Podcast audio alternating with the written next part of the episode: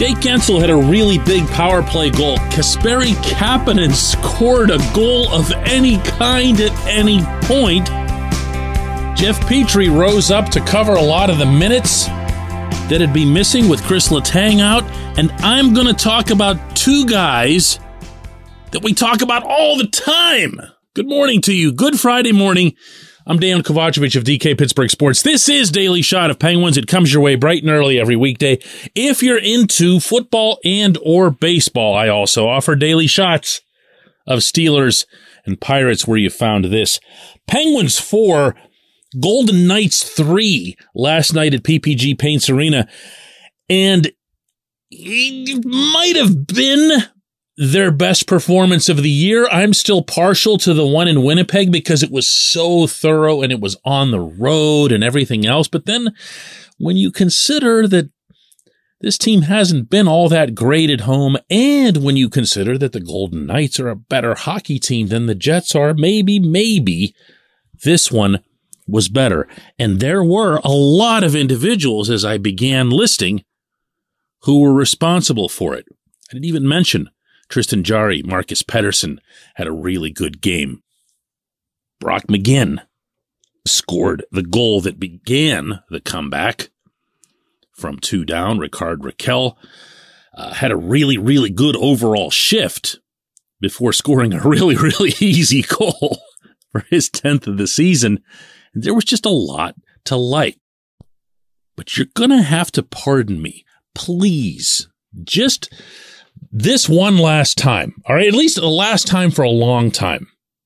Because one thing that gets me about this fan base this season, not all of the fan base, some of the fan base, but enough of it to be annoying through the various means with which you can kind of keep a gauge on this sort of thing, whether it's social media, whether it's direct feedback that comes on our website at DK Pittsburgh Sports or these podcasts or whatever you have, there's a lot of people who every single time something goes wrong with this hockey team, they point straight to the stars.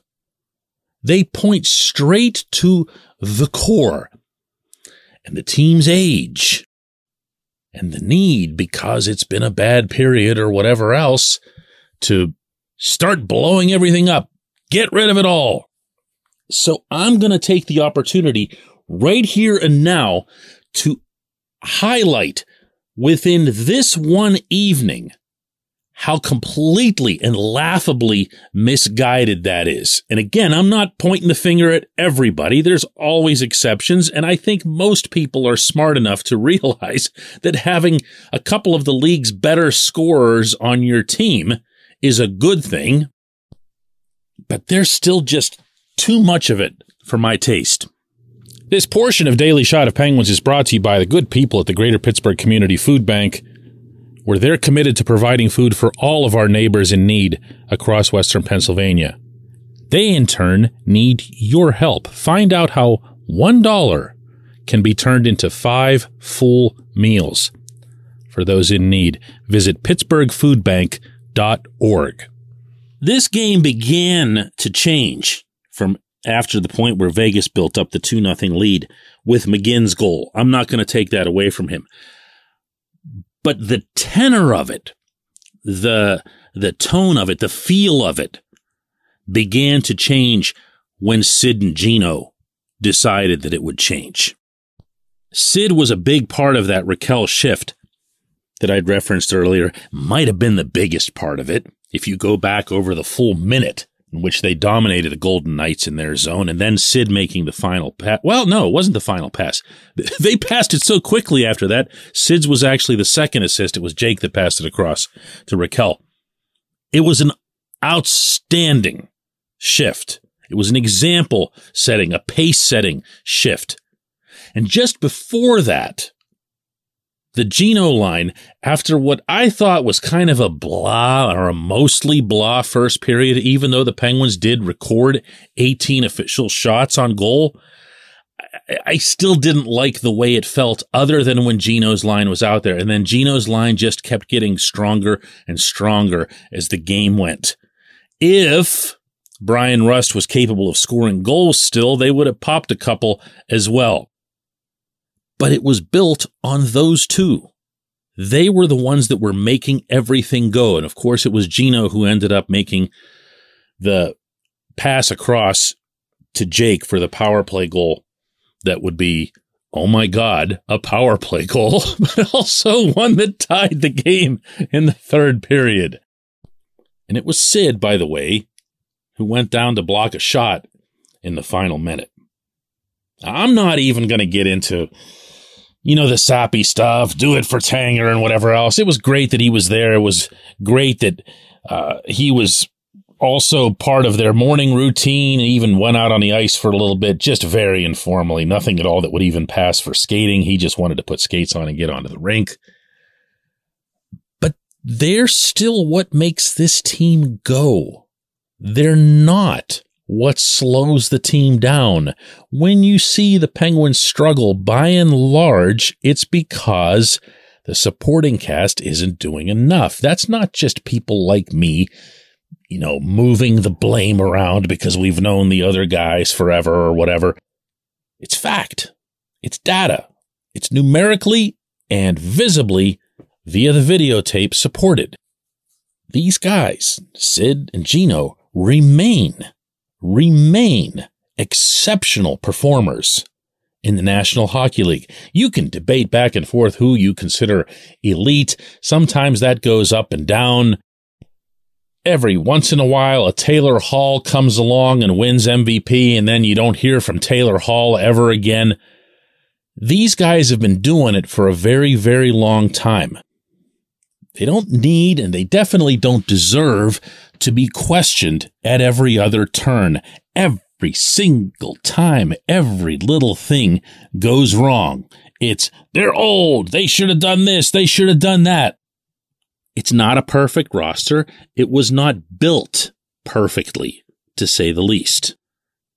But it won this game against this opponent despite being down by two goals to a team that had been 13 and 2 when they scored just the first one goal.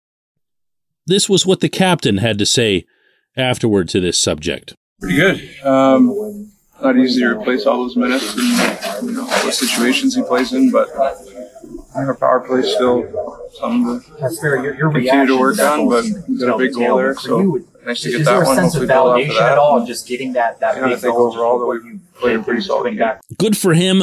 Good for them. That's a really, really nice W in a nice circumstance. When we come back, J1Q.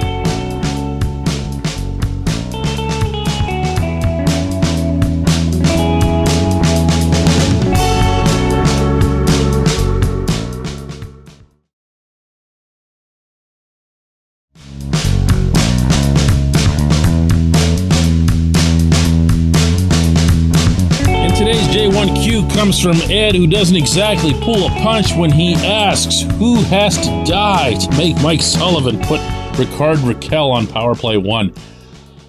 It's tough to watch, Ed, isn't it? that power play. Look, uh, they got a power play goal when they needed it, uh, and good for them. You can't take it off the board. But it was four on three, and they're are just no signs of progress for the standard five on four power play with this team. Uh, certainly not with the first unit. Uh, they've reached the point now where they're not even setting up, Ed. You've seen it. It's, it's, it's, it's flat on top of everything else. And I think that's the part that just as an observer would irritate you the most because you're not even seeing guys move their legs or make plays that look like they're being made with a purpose. Whereas when you saw the Golden Knights come on, uh, I mean, they've got Phil and their power play, just as every other power play that's employed Phil Kessel uh, has done, they run through him. And it's still really neat to see. I'm not going to lie uh, watching everybody use Phil off that left half wall and then let letting Phil do all the splitting and the dividing. Uh, that worked for these Penguins because as much as you can glow and justifiably so about Sid and Gino, as I just did in this opening segment, the one thing that neither has been great at, at least not as great as they've been at other things, is commanding a power play. If you go back over the Penguins' own history of truly great players, and I'm talking, of course, about the big four, Mario, he, he wouldn't just command the power play, he commanded the whole rink. Jaromir Jagr commanded the power play. He didn't just do it in Pittsburgh. He did it in Washington. He did it in New York. He was doing it the final days of his career. He was still the guy that everything had to go through. Not because people deferred to him, because they knew he'd know what should come next. And he would take command of that situation.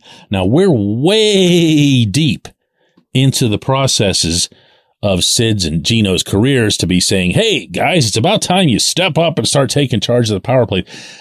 But something's going to have to be different.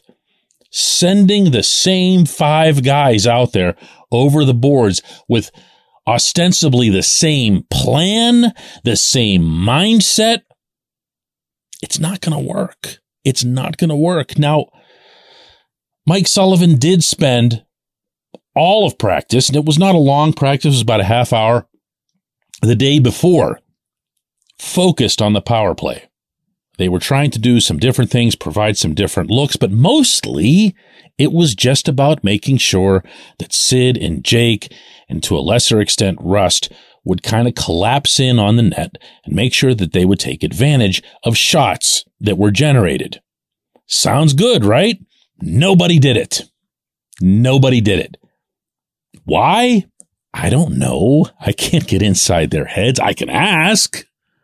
And what they were going to talk about last night and the stuff that they did talk about last night in the locker room afterward regarding the power play was, hey, it was great to get one. Yeah, it was. It was four on three. The other power plays were absolute trash.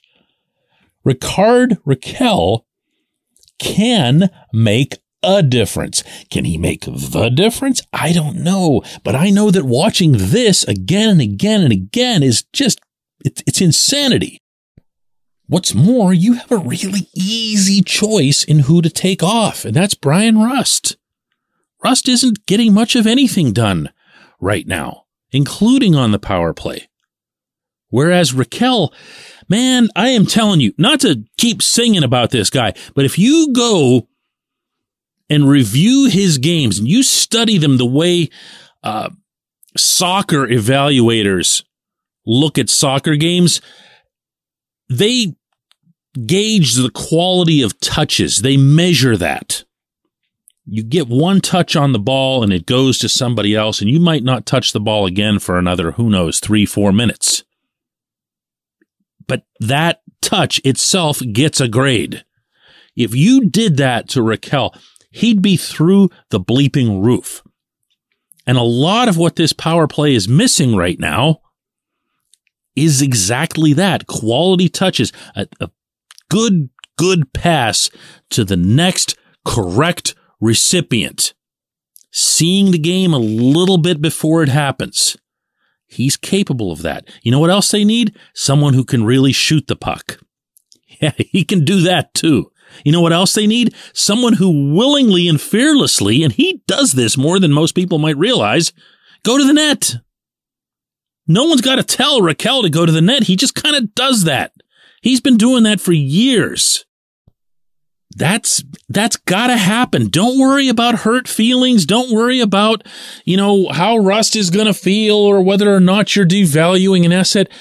Make the power play better. Put the best guys out there. Right now, you have already one piece that's out of there. So you have it in a little bit of a state of flux as it is. I happen to think Petry's a pretty good power play guy, so I'm not that worried about the absence of Letang in this context. But man, man, Rakell versus Rust is so obvious. So obvious here. I appreciate the question, Ed. I appreciate everyone listening to Daily Shot of Penguins. And We'll be back with a new one on Monday.